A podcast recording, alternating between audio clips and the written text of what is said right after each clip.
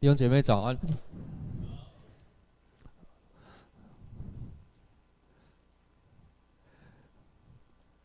今天我们要继续看加拉太书的信息。从过去几次我们谈到加拉太书，保罗用强烈的措辞来捍卫真理，严厉的指责传错误福音的犹太教的人，同时保罗也归正。这些听信错误福音的加拉太人，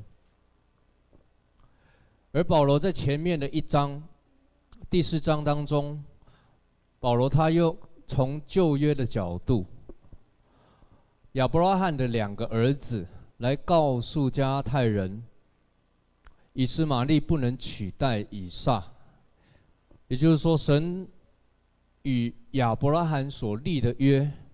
不能够去取代神借着摩西所传的律法，在这两个比较之后，在最后他带进了这一段一到四章的一个高峰。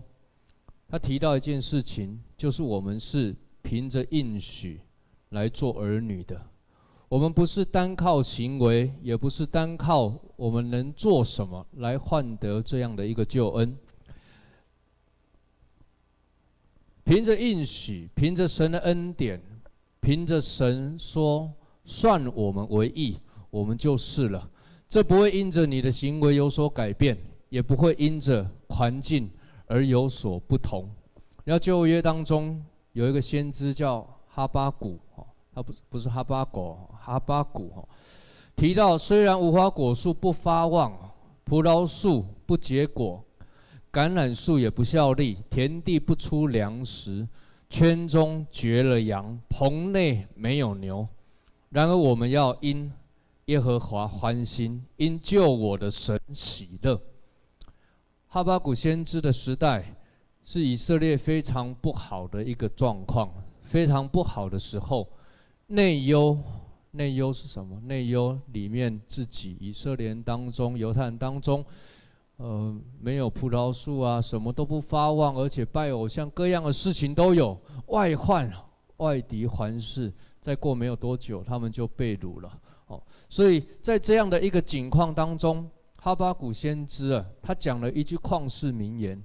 哈巴谷书二章四节讲：“为一人因信得生。”保罗引用了三次这一句话来讲到。因信称义的真理，因着信得以称义，因着信得以生活下去。保罗讲因信称义，因信得生。我们因着信以至于信，有很多的解释，但是我真的很喜欢一个解释，就是我们因着信而生活，因着信活着。我们每一天，弟兄姐妹、基督徒，哪一天不是因着信而活呢？哪一天不是因着信而过你的每一天呢？真的只有信心能够带来盼望，只有信心能带来我们活下去的动力跟希望。这是前面一到四章保罗在加拉太书大概谈到的内容。接下来进到第五章，进到新的一个阶段。这一个段落谈到的是盼望。为什么说第五章开始谈到的是盼望呢？一个因人因信称义，一个人因着相信耶稣基督，使我们进入这恩典之中。但你其实会发现有许多的事情，似乎不像保罗讲的这么样简单呢，那么样的容易。实际上，我们在生活当中有很多的时候，你会遇到很多的困难。很多的时候，你会遇到软弱的时候，有没有？我们都不问啊，自己问自己：我们有没有软弱的时候呢？有没有软弱？我们需要好像被罪控告的时候呢？都有的。那律法还是定我们的罪啊，实还实在还是让我们感到灰心、失望、沮丧跟难过。那么保罗在一到四章讲这么多，那不就只是一个理论吗？那一到四章，你再回去从头看的时候，加拉太书只有六章，一到四章，你会觉得保罗一直在讲的一些事情是什么呢？告诉你因信称义的一个真理，告诉你因信称义的理论，很多很多人现在有些人的学生啊，在做一些科学实验的时候啊，我最近我的孩子，我在带他做乐高机器人，那那那个乐高机器人呢，看着他的说明书，一个一个一个步骤一个步骤，然后一个原理，透过一个原理，这个齿轮带动那个齿轮，这个皮带带动那个皮带，看完之后感觉很简单。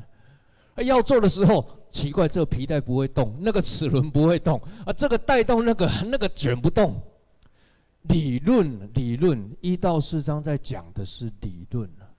一到四章，保罗用旧约，保罗用他在加拉太人当中所看见的，保罗用耶稣基督所经历的这一些的事情，他的一生，他的生平，从旧约到耶稣基督，一直到。第四章的最后结论的时候，他告诉我们是凭着应许做儿女，但是怎么做儿女呢？这才是一个很重要的一个关键。其实理论的东西啊，我们以前呢在神学院就好像讲说理论啊，在神学院上了上那么多年啊，上上课啊，要交报告，要做各样的事情啊。那那啊啊写论文啊，写完之后把这些论文你带到教会去试试看。我们的那个同学们哦，那开同学会的时候讲说，理论早就封在冰箱里了，不知道冰到几年去了，一点都没有用的。带到教会去之后，这些理论啊，这些这些报告啊，一点都没有用的。可是理论有没有需要？有需要。没有这一些理论，你就不能够在理论中获得你生活的经验。你就不能够在你的经验当中去查验理论是否是真的，弟兄姐妹，保罗也是这样子，一到四章告诉了我们一堆的理论，告诉了我们因信称义的真理，告诉了我们怎么样不再靠着行为，而是靠着信心来得着耶稣基督的救恩。保罗信主之后啊，他是被光照了，是在。也是被耶稣在大马色的路上用大光啊照了一下，他也的确认识了这位耶稣啊，他也清楚福音的真理，但是他既仍然在罗马书的七章二十四节，他讲了一句话，那真是我们常常有的祷告，就是我真是苦啊，谁能救我脱离这取死的身体呢？他既然明白。那他为什么要这样讲？他既然知道耶稣的基督的救恩不是单靠行为，不是靠着律法来称义，那他为什么要喊苦啊？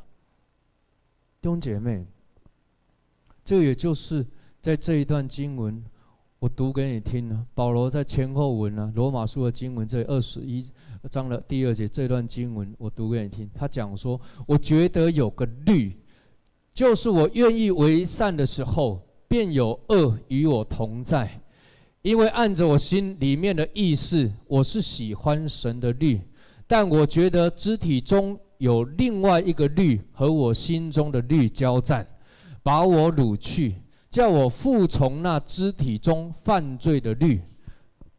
接下来他又讲：我真是苦啊！谁能救我脱离这取死的身体呢？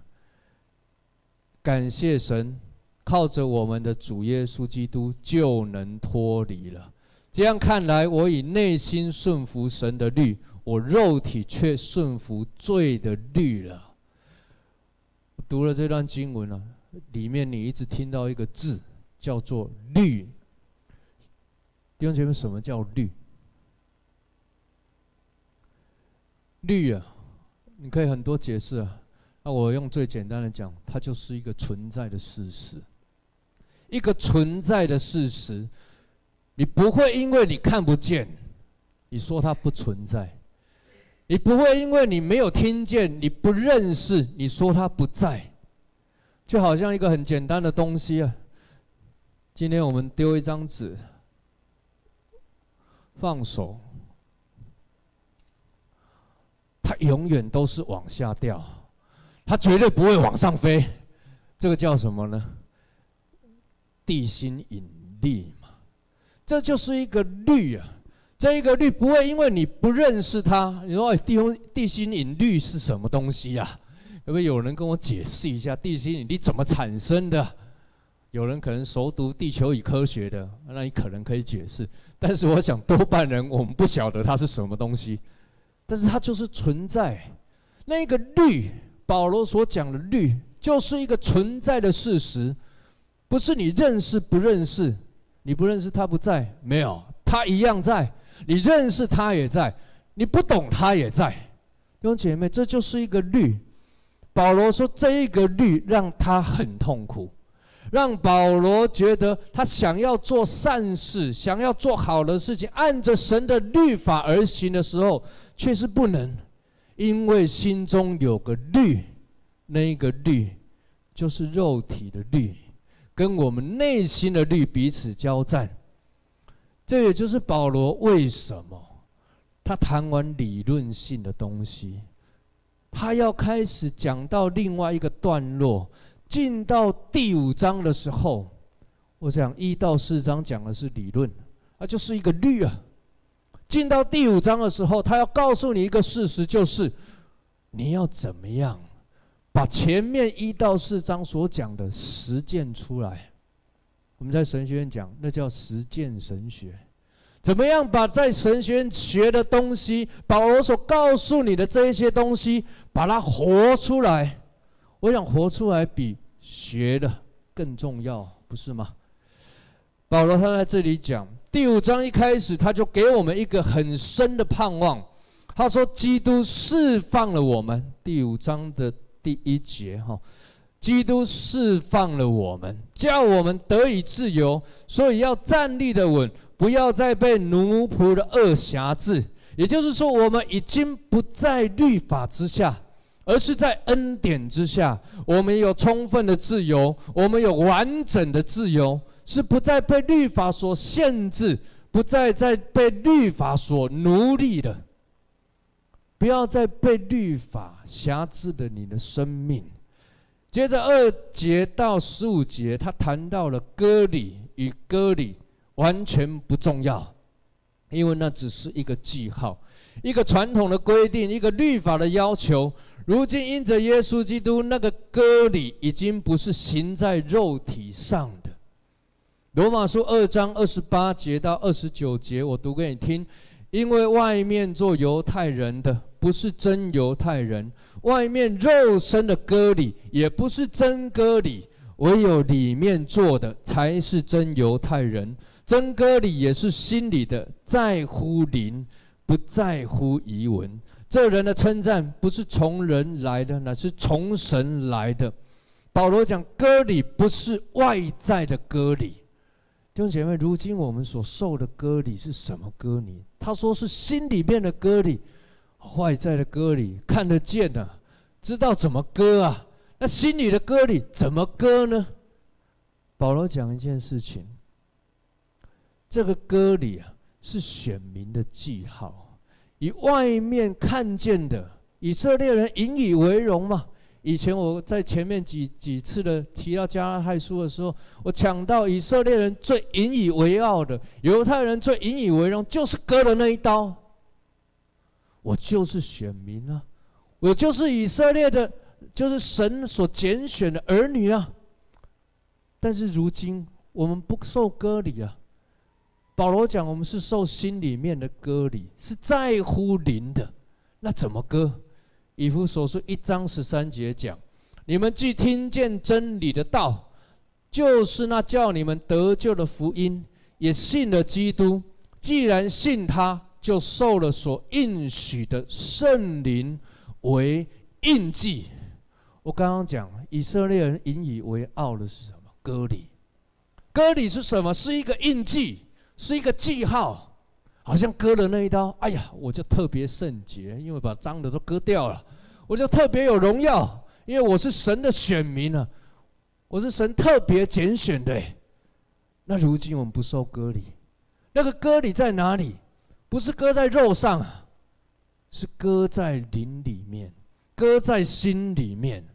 同样有一个生命当中心灵里面的割礼，保罗讲那叫圣灵的印记。神与人立约的时候，以色列人靠的是看见那个割礼的记号，但是如今不是，如今神所看见的是圣灵的印记，那个印记也叫也叫做记号，圣灵的记号在你的里面。我常讲，圣灵，圣灵，圣灵充满，圣灵内住，圣灵在我们的里面，你到底就是是充满还是内住还是怎么样呢？所以你要真的要知道一件事情呢，圣经清清楚楚的告诉我们一件事情，就是没有圣灵的住在你的里面，引导你、光照你、带领你，没有人能够认耶稣是主的。弟兄姐妹，我必须这样讲：当你愿意来相信耶稣的时候，圣灵就与你同在，住在你的里面，使你愿意。认耶稣啊，这是一个印记啊！你口口嘴巴能够开口说啊，我要认识耶稣，我要认耶稣为主，代表你是一个被圣灵充满的人，也代表你是一个有圣灵在你里面成为那印记的人。这是一个很重要的事实啊，弟兄姐妹，哥林多后书三章三节讲：你们明显是基督的信。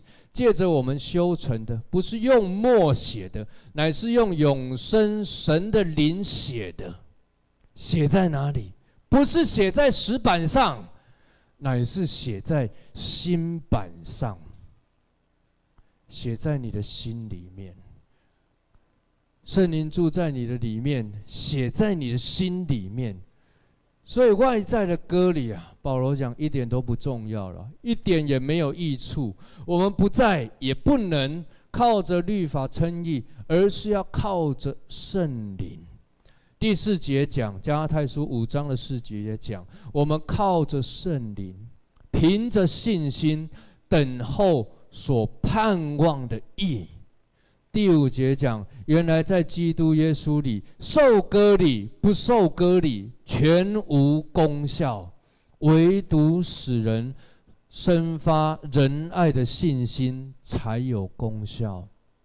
靠着圣灵，凭着信心，活出一个仁爱的生活，一个爱人爱神的生活，这才有功效。那么我们如何靠着圣灵？活出一个得胜的生命呢？第十六节，我们一起读一次好不好？第十六节，我们来一起读。来，请我说：你们当顺着圣灵而行，就不放纵肉体的情欲了。因为情欲和圣灵相争，圣灵和情欲相争，这两个是彼此相敌，使你们不能做所愿意做的。但你们若被圣灵引导，就不在律法以下。好，到这里，保罗说圣灵和情欲相争，你们不要把情欲想成只是那些性啊、爱情啊，跟那些有关的。保罗提到情欲的事情，事实上，他泛指着所有肉体的私欲。那就是包括我们刚刚所提到的奸淫、污秽、邪荡、拜偶像、邪术、仇恨、增进、记恨、恼怒、结党、纷争、异端、嫉妒、醉酒、荒宴，这一大串啊，乐乐等啊，真的很长啊。这些都是与圣灵相争的。那么在这一段的经文里面，我们所读的经文十六到二十六节里面，他提到两个很重要的词。第一个就是顺着圣灵，第二个就是放纵肉体，两个相争嘛。保罗就提到两个词来形容他，一个叫顺着圣灵，一个叫放纵肉体。圣灵跟肉体情欲相争是敌对的，但是保罗提到圣灵的时候，他讲你们要顺着，你注意这两个字哦。顺着，这好听起来比较软性啊。顺着你，啊顺着我，好顺着你走，好跟着你走，啊，他有一点跟着的意思，比较软性。可是呢，他提到肉体的情欲的时候呢，他用了两个字，叫放纵。放纵就是你觉得他就是，呃，这些很不好形容啊。我我我用一个比喻，就是好像石门水库啊。水，你你有看过石门水库泄洪的时候吗？有没有人去看过了？哦，不是不是，哎，之前不要笑，不是到二楼去尿尿泄洪的时候啊。泄洪的时候不是我们尿尿石门水库泄洪，是真正的水库泄洪的时候。那个闸门一开啊，哗，砰，那个整个下去啊。它原文的意思就是有一点那个意思，就是。你哭也动不了啊啦，就整个放下去，啪就下去了，那个意思。啊顺着跟放纵啊，其实一个是很软性的，一个比较，呃，你觉得就是软软的啊，我顺着你啊。放纵它就解，这就是一个很强硬的、比较强性的一个词啊。他为什么用这两个词呢？我们把后面两句话。保罗提到有关肉体跟圣灵的词，再连进来一起看的时候，你大概可以理解保罗为什么这样讲。第十九节，保罗讲到情欲的时候，他讲说那是显而易见的；而保罗讲到顺从圣灵的时候，后面保罗二十二节讲圣灵所结的果子。两对词，一个是圣灵要顺着，然后结果子；第二对词是情欲会放纵，然后呢，他讲说是显而易见的。两对词你把它连起来看的话，放纵肉体的情欲，它是显而易见的；顺着圣灵而行的。是要结果子的。当你这样连起来看的时候，保罗到底在说什么？我举个例子：肉体的情欲，弟兄姐妹，肉体的情欲，你觉得需要教导一下吗？我觉得肉体的情欲哦，不需要教，对不对？也不需要特别培养啊，要更不需要酝酿那个情绪，对不对？要肉体的情欲，就是随时随地，它都在我们的肉体当中。你想要大发雷霆的时候，你不需要酝酿一下。你要发脾气的时候，我说我去抛旁边酝酿一下发脾气的情绪再来。我俩一酝酿啊，就没有了哈。你要发脾气的时候，就是直接就发了嘛。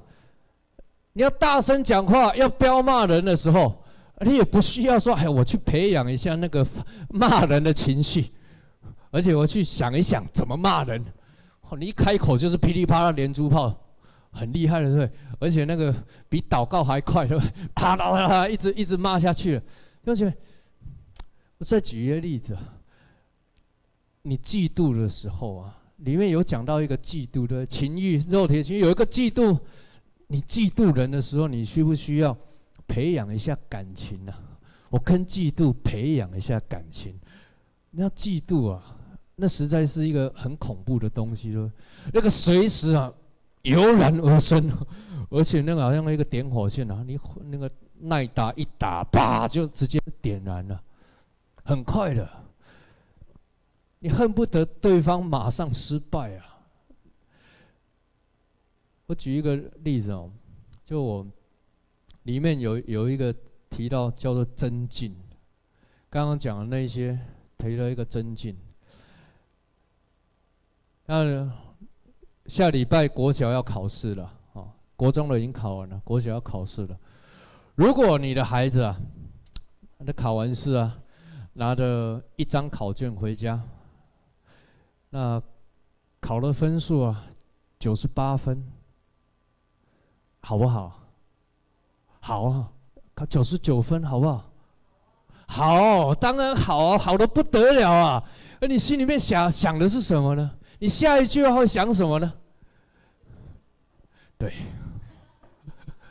你还会有第二个想法，就是，哎，啊，你同学考的怎么样？会不会啊？你考九十八分、九十九分，你还会想一下，哎，你同学里面有几？老师现在都有很厉害的东西啊，盖一个章啊，九十九分的五个，九十八分的八个，一百分的十五个，糟糕了，你知道吗？那个增进哈，实在是很厉害啊！就你我一点都不需要培养一下情绪，马上九十九分、九十八分，应该很好了，应该啊，太好了，痛哭流涕了，可以考九十九分、九十八分了。等一下，你同学考的怎么样？考考一百分的有几个？马上想到你和你他的同学考的如何？哎，这就我们呢、我们常常会这样子啊。你这真的是一点都不需要培养，那肉体的情欲啊，这叫增进。不要放纵肉体的情欲，不要放纵肉体的私欲啊！这些私欲就好像肉体的老我一样啊，那个已经被你操练得很习惯了。要发怒啊，马上就怒了，因为你已经操练二十年、三十年、四十年了，很厉害的，那个已经成为你内在。我们我很喜欢一个一个一个牧师讲的哈，曹立忠牧师讲内在的生命，其实我们内在的生命就是发 就是恼怒、记恨、嫉妒嘛，而且就真正内化在我们的里面的。而弟兄姐妹，保罗却告诉我们，不要去放纵它。我常常有时候啊，自己发完脾气啊，我自己要痛苦很久。就你一一一个。没有办法节制，没有办法控制自己的时候，一个火气来的时候啊，从你里面一点燃了、啊。可是当下、真的、啊，用句这讲台不适合讲，那我我我我我还是把它讲了哈。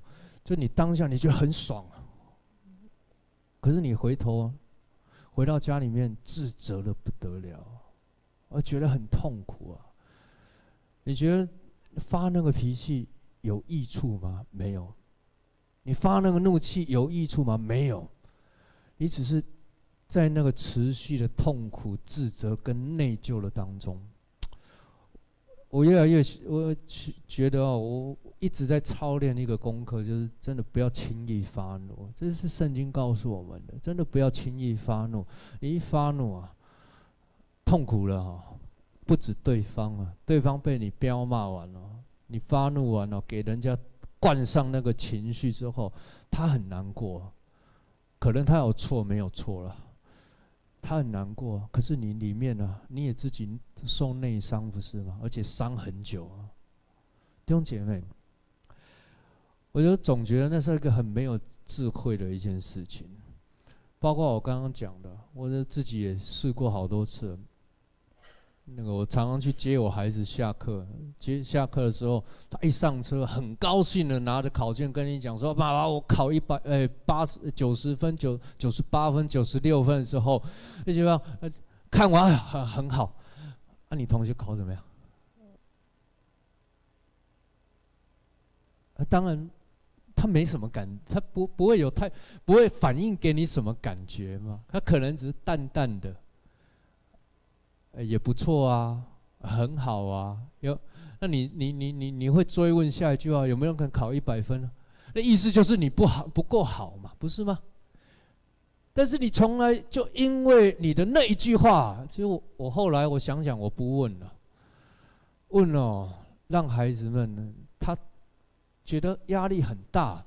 下一次，你九十九分，事实上很好嘞，对不对？九十九、九十八已经够好了。但是因为我们的差那个一分两分呢、你把压力灌在他头上啊，你没有看见他在考试前一两个礼拜努力的成果，你是因为他那一分两分，你把他打败了，你知道吗？不要用那一分两分呢、没有没有满分，你就把他定罪了。应该是更多的去鼓励他，看见他过去一两个礼拜，甚至上半学期他的努力的成果。下个礼拜要考试了，家长们也是啊，多多鼓励你的孩子，看见他努力付出的成果，不要差，因为那个分数啊，去定你孩子的罪啊，他会难过的。我已经很努力了，啊，我就差几分都没学。你会觉得我不够好，兄姐妹，不要这样子。这就是一些一些肉体的情欲所造成带给我们的亏损，让我们很难过、很自责、被控告，这都是不必要的。所以保罗要我们顺着圣灵而行。每次我们放纵肉体的情欲，事实上圣灵就在我们的里面会有一个提醒：不要放纵肉体的情欲，要顺着圣灵而行。不要让肉体的情欲让我们陷入控告之中，陷入痛苦、懊悔之中。那有时候我们就是会啊，放纵嘛，让自己不顺着圣灵而行。所以保罗告诉我们，不要消灭圣灵的感动。是了，放纵肉体的情欲的时候，那个感动的确是被消灭了，但圣灵他却是持续不断的在感动，否则你就不会自责，不会难过，不会感到任何的那一些忧伤了嘛。顺着圣灵的感动，保罗讲要结果子。为什么保罗用这两个词“顺着”跟“结果子”呢？因为我记得我们我我不知道前几次有一次提到，我家开始在种花花草草，我现在开始拈花惹草。那结果如何呢？我跟各位报告一下，第一批种的哦，你还记得哦我种了薰衣草，我种了洋甘菊哈啊，后来。只有洋甘菊幸存了，但是呢，现在呢，我只能讲说，全部腰斩，通通枯萎了，死光光了。那我不死心了，我又去买了一些种子。这是想说，洋甘菊啊、薰衣草这些很难种啊，我种些比较。问了人，人家花艺那个那个卖卖种子的，什么比较好种？我他说，那你就种种甜椒啊，种种辣椒啊，种种番茄好了。他说这比较好种，我就买回去。哦，这次我更小心了。上次是已经很小心了，但是第一次哦比较不注意那个水量哦，所以说我就特别刻意控制水量，该浇多少就浇多少，一天浇几次，什么时候浇，控制得很好。感谢主啊，终于发芽，长成小苗。哦，我们真的是从来没有那么开心过啊！种种，全家都很快乐，看着那个小苗，一天进门就要拍一个照。哎呀，长了一点点，多长一公分了，很高兴啊。然后呢，孩子们呢，常常就问我说：“爸爸，我们什么时候可以吃辣椒？什么时候可以切番茄来吃啊？”哦，我就讲说，哎，这个我实在很难回答你。说实在，我也不晓得它到底什么时候它长得出来，就是等等等。但是我们能做的是什么呢？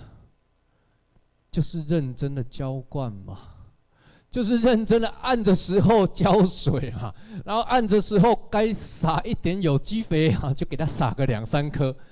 其他的事情呢，就是等，就是等候。顺着圣灵结果子，有这样的一个意思哦。就我们的生命，其实就好像那小种子一样，你播种种，今天种下去，我告诉你，不会明天就有就就有果子吃啊。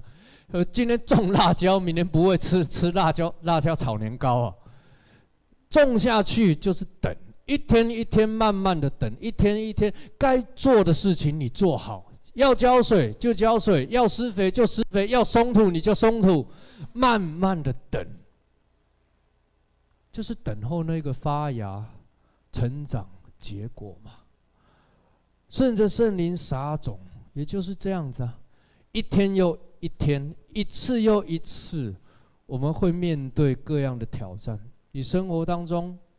圣灵与情欲相争，你肉体情欲一起来的时候，当你想要发怒的时候，当你想要嫉妒的时候，当你想要比较的时候，当你想要结党纷争的时候，你就告诉自己，顺着圣灵而行。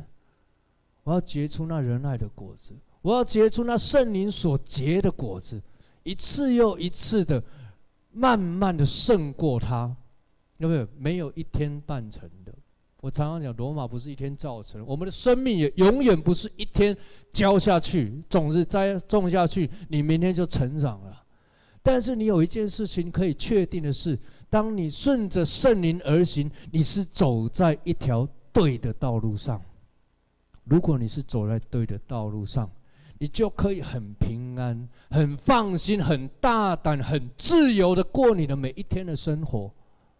不要去紧张、害怕、恐惧、惧怕，你今天做是不是讨神的喜悦？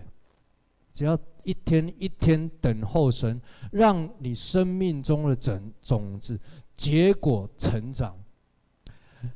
那么，如何知道是圣灵的引导呢？如何知道你的生命中你是走在对的道路上面呢？保罗讲有一些事情，就是我们常常读到的所谓圣灵的九个果子：温柔、仁爱、喜乐、和平、忍耐、恩慈、良善、信实、温柔、节制。后面有一句话，我们常常不太注意。他讲说，这样的事没有律法禁止。什么叫没有律法禁止呢？就是你做这一些事情，你可以很放胆的去做，你可以很自由的去做。保罗一直在强调一件事情：是基督徒的生命是一个自由奔放的生命。但是自由是做这一些事的自由，你可以做的无限制的去做，让你的爱更大，让你的喜乐更大。让你的生命结出的果子更大，弟兄姐妹，如何结出圣灵的果子？如何明白圣灵所教导我们、引导我们呢？如何知道圣灵怎么引导我们呢？所有的事情，圣圣经是你唯一的依归，没有一件事情。圣灵告诉你的，会跟你所读的圣经有所冲突。我们多读圣经，多认识神的话，我们就更知道如何来行。所以保罗讲到的这一些圣灵所结的果子，你可以更有仁爱。仁爱就是你可以更多的爱人呢、更多的爱神。你要尽心尽性尽力尽意爱主你的神。其次也相反，就是爱人如己。仁爱可以爱很多的人，更多的去爱人、爱神的心。第二个是什么呢？第二个是喜乐，你可以更多的喜乐，你可以有很多的喜乐。喜乐是什么？有很多的解释啦，但是我常讲啊，快乐是很短暂的，快乐一下就过去了，但是喜乐可以持续的不断，那像是一个活水江河，从你的里面是活水。不断的涌出来的，那我觉得什么是喜乐啊？喜乐有一个很重要的意义，就是我真的知道有一位主，他无论如何，无论我今天过得怎么样，无论我的环境如何，无论我的境况如何，无论我面对什么样的困难跟挑战，我知道他是得胜的，我知道他是与我同在的。好像今天所唱的诗歌，他与我同在。我难过的时候，他与我同悲；我同我我快乐的时候，他与我一起同喜啊！他是那么样的爱我，为我舍己。而且有一件很重要的事实是，圣经告诉我们，他不撇下我们。他所爱的，他就爱到底。这是我喜乐的来源。你呢？我知道他与我同在，他爱我就爱到底，这是我一个喜乐的来源，因为我没什么好怕的嘛。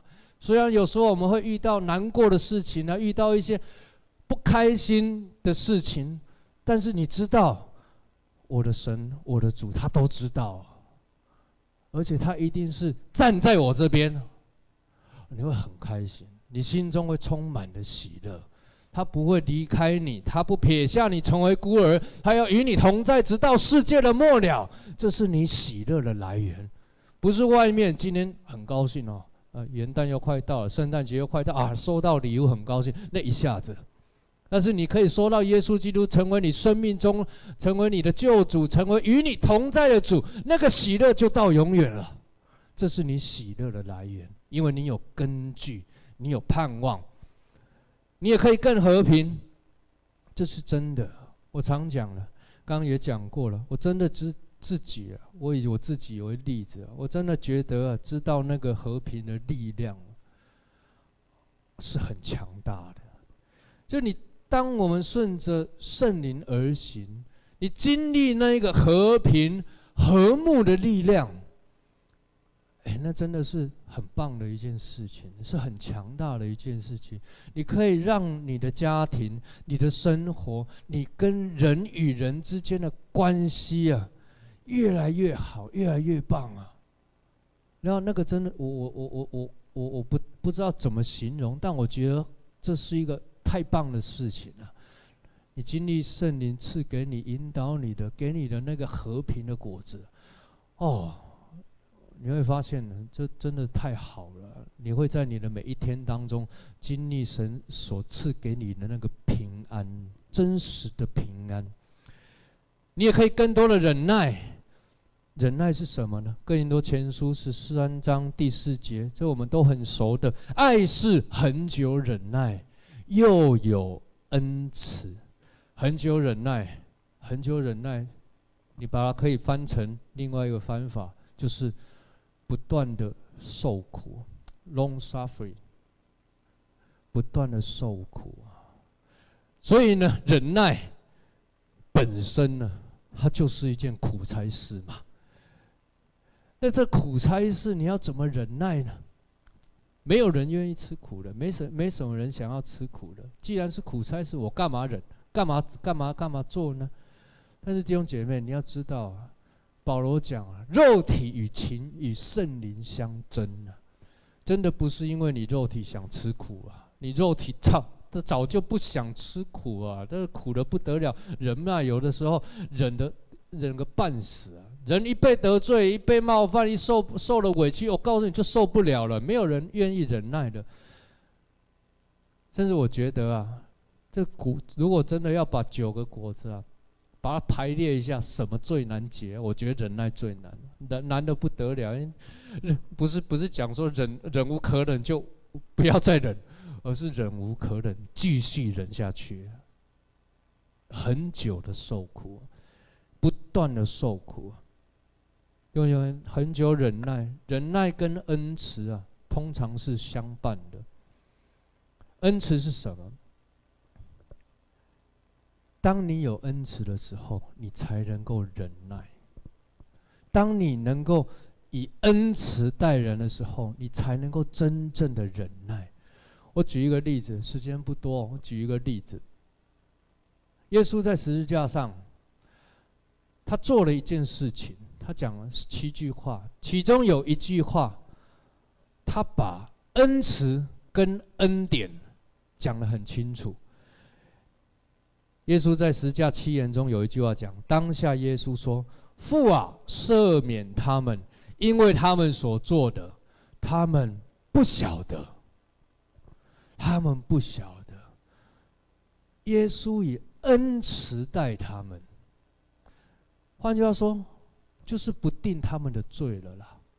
耶稣讲啊，他赦免他们嘛，不要定他们罪了。为什么？因为他们所做，他们不知道。那换这这，你你再想想哦，这叫恩慈待人。耶稣不再定他们的罪，这叫恩慈。但是这一些人以后会不会因此得着救恩的恩典呢？圣经没写嘛，我们也不晓得嘛。这样你就很很容易直接把恩慈跟恩典分得很清楚，对不对？恩典是白白得来的，是耶稣在十字架上所做成的。你得着了恩典，得着耶稣在十字架白白为你舍命的恩典。但是恩慈却是不定人的罪。保罗不讲说爱是恒久忍耐，又有恩典。为什么？因为恩典我们不能给，我们没有人可以给得了恩典。但是恩慈，我们却可以做得到。你不再定人家的罪，你看见别人得罪你的时候，你看见别人好像冒犯你的时候，你自己受了很大的委屈的时候，但是你可以祷告的是主啊，赦免他们，我心里面原谅他们，这叫恩慈。当你有恩慈的时候，你恩慈待人的时候，你知道你那忍耐的果子就结出来了。你可以结出那个忍耐的果子，因为你恩慈待人。你也可以更有良善。你知道什么是良善吗？良善啊，不是什么都好。我以前很多人讲说我我叫好好先生，但但讲难听点就是一点原则也没有。可能我现在还是哈，有有有人在笑我哈，可能我现在还是哈。但诗篇二十五篇第八节讲，耶和华。是良善正直的，他讲了神是良善正直的。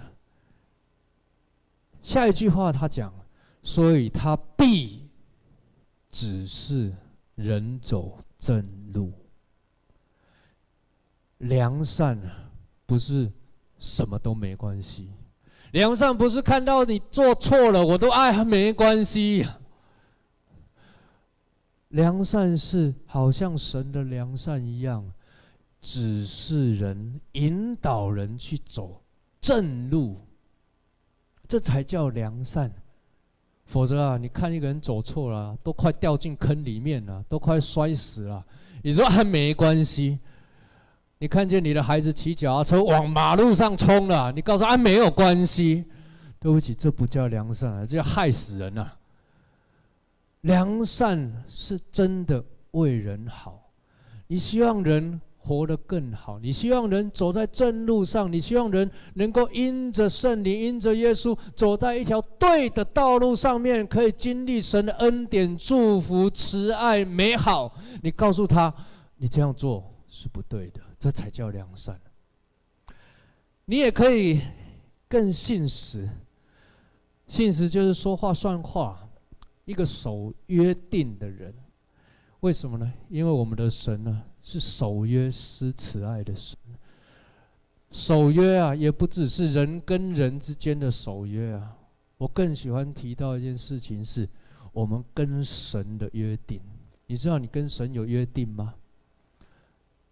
当你受洗归入耶稣基督的时候，牧师都问你几句话，你是不是愿意相信耶稣成为你的救主呢？啊，你说阿门啊，那你就吭盖了一个章了。牧师要问你第二句话，你是否愿意一生跟随耶稣，让他成为你生命的主呢？啊，阿门，又盖章了，你已经约了两个约了。神是守约施慈爱的，神看你盖的那两个章，你讲的那两个阿门，他就爱你到底呀。他就与你同在，陪伴你，直到世界的末了。那弟兄姐妹，你我呢？我们也需要这样子跟神守约。下一个是温柔，温柔不太好解释，它原文叫谦卑。我想有一处的经文啊，可以同时把温柔跟谦卑都一起解释。马太福音十一章二十九节，我心里。柔和谦卑，你们当负我的轭，学我的样式，这样你们心里就必得安息。温柔，温柔就谦卑。我我觉得不是外在说话大声小声的问题啊。有人讲话很小声，很你说啊，讲话很温柔。但是，如果是外在表现的温柔的话，那我想，耶稣大概是最不温柔的人，啊，因为他面对法利赛人，好言辞犀利。他到圣殿去洁净圣殿的时候，他们把那些呃在圣殿做买卖的全部翻倒了，翻倒那一切做买卖的。我个人觉得，温柔是一个内心的状态。是一个让人稳固的力量，好像耶稣讲的：“我心里柔和谦卑，你们要当负我的轭，学我的样式，我就使你们得安息啊！安息是平静，安息是安稳，安息是使人感到放心。温柔就是这样子，让人感到平安，让人感到。”放心，跟你在一起，我不会时时刻刻很惧怕，好像做了一点小事啊，惹你生气哦，不会，你会很自在的，在跟人的互动当中，跟弟兄姐妹那个互动当中，那叫温柔，给人安定、平安、放心的力量，那叫温柔。最后一个果子叫做圣灵，叫做节制。节制就是自制了。箴言十六章三十二节讲：不轻易发怒的胜过勇士。制服己心的强如取成，保罗也讲，他是攻克己身，叫身服我。可见得节制啊，真的不是一件容易的事情。有时候我们高兴，一高兴啊，就嗨过头哈，高兴过头，那个叫乐极生悲哈。有时候我们发怒啊，就怒过头哈。其实过犹不及。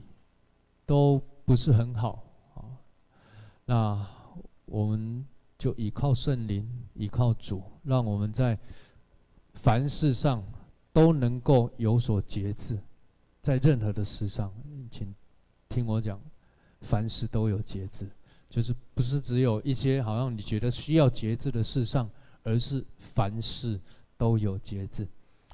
弟兄姐妹，我们很快的把第五章看过。感谢主，我们真的需要顺着圣灵来结果子，让我们一生在我们的生活当中，每一天我们能够经历那圣灵带给我们的平安、喜乐、和平与忍耐，让我们能够得着圣灵加给我们的力量，而顺着圣灵而行，活出荣耀主得胜的生命。我们一起祷告，请敬拜团到上面来。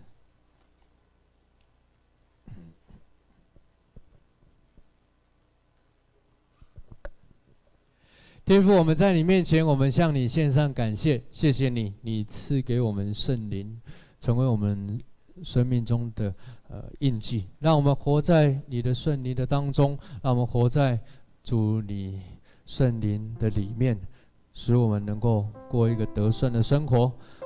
主啊，愿你与我们同在，赐福保守我们，让我们更多的渴慕你。更多领受从你圣灵而来的光照、引导与带领，谢谢你。我们将祷告，奉耶稣基督的圣名，阿门。好吧，我们一起起立，用这首诗歌来敬拜我们的神，来回应神的话。圣灵，我们真欢迎你来。圣灵，我们真欢迎你。圣灵，我们真欢迎你。求你圣火焚烧我们，我们放下世上所爱，举双手深深刻慕你，亲爱神灵，我们欢迎。亲爱神灵，欢迎你来，从头圣灵，我们欢迎你，神灵，我们真欢迎你，是的主啊，我们欢迎你，神灵，我们真欢迎你，求你的灵火焚烧我们，求你的灵火焚烧我们，如今我们放下。世上所爱，举双手，举双手，深深刻入你亲爱的圣灵，亲爱圣灵，我们欢迎，我们欢迎，亲爱圣灵，欢迎你，求我再次圣灵，我们欢迎你，哈利路亚。圣灵，我们真欢迎你，是的，主啊，圣灵欢迎你。圣灵，我们真欢迎你，求你的圣火焚烧我们，求你圣火焚烧我们，我们放下世上所爱，是的，主啊。举双手，深深刻服你，亲爱神灵，我们欢迎，亲爱神灵，欢迎你来，神灵，我们欢迎你，神灵，我们真欢迎你，哈利路亚，是的，神灵，我们真欢迎你，愿你奇妙同在。愿你奇妙同在，显明将你心意教导，你的儿女顺从你，顺从你，跟从你，引导，亲爱圣灵，我们欢迎，哈利路亚，亲爱圣灵。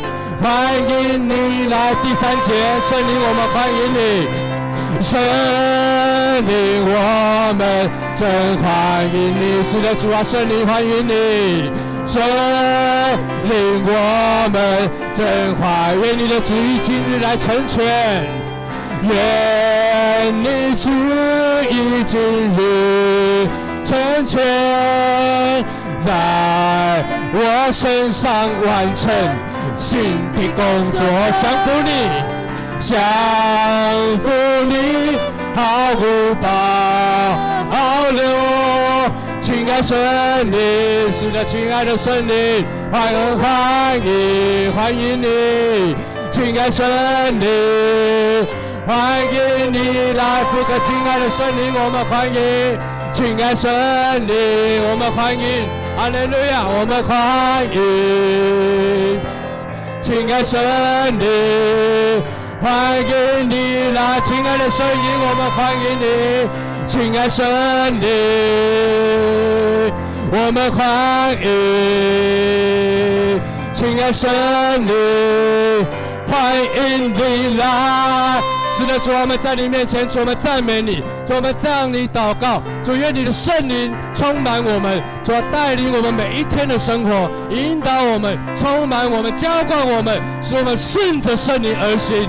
也愿你加给我们力量，让我们每一天都能够经历主你加给我们的力量，顺服你圣灵的力量，行出那荣耀你得胜的生活。谢谢你，赞美你，愿你继续带领你的教会在这地来荣耀你，在这地来传扬你的福音，在这地彰显出你的荣耀。谢谢你，我们赞美你，愿你得着一切当得的荣耀。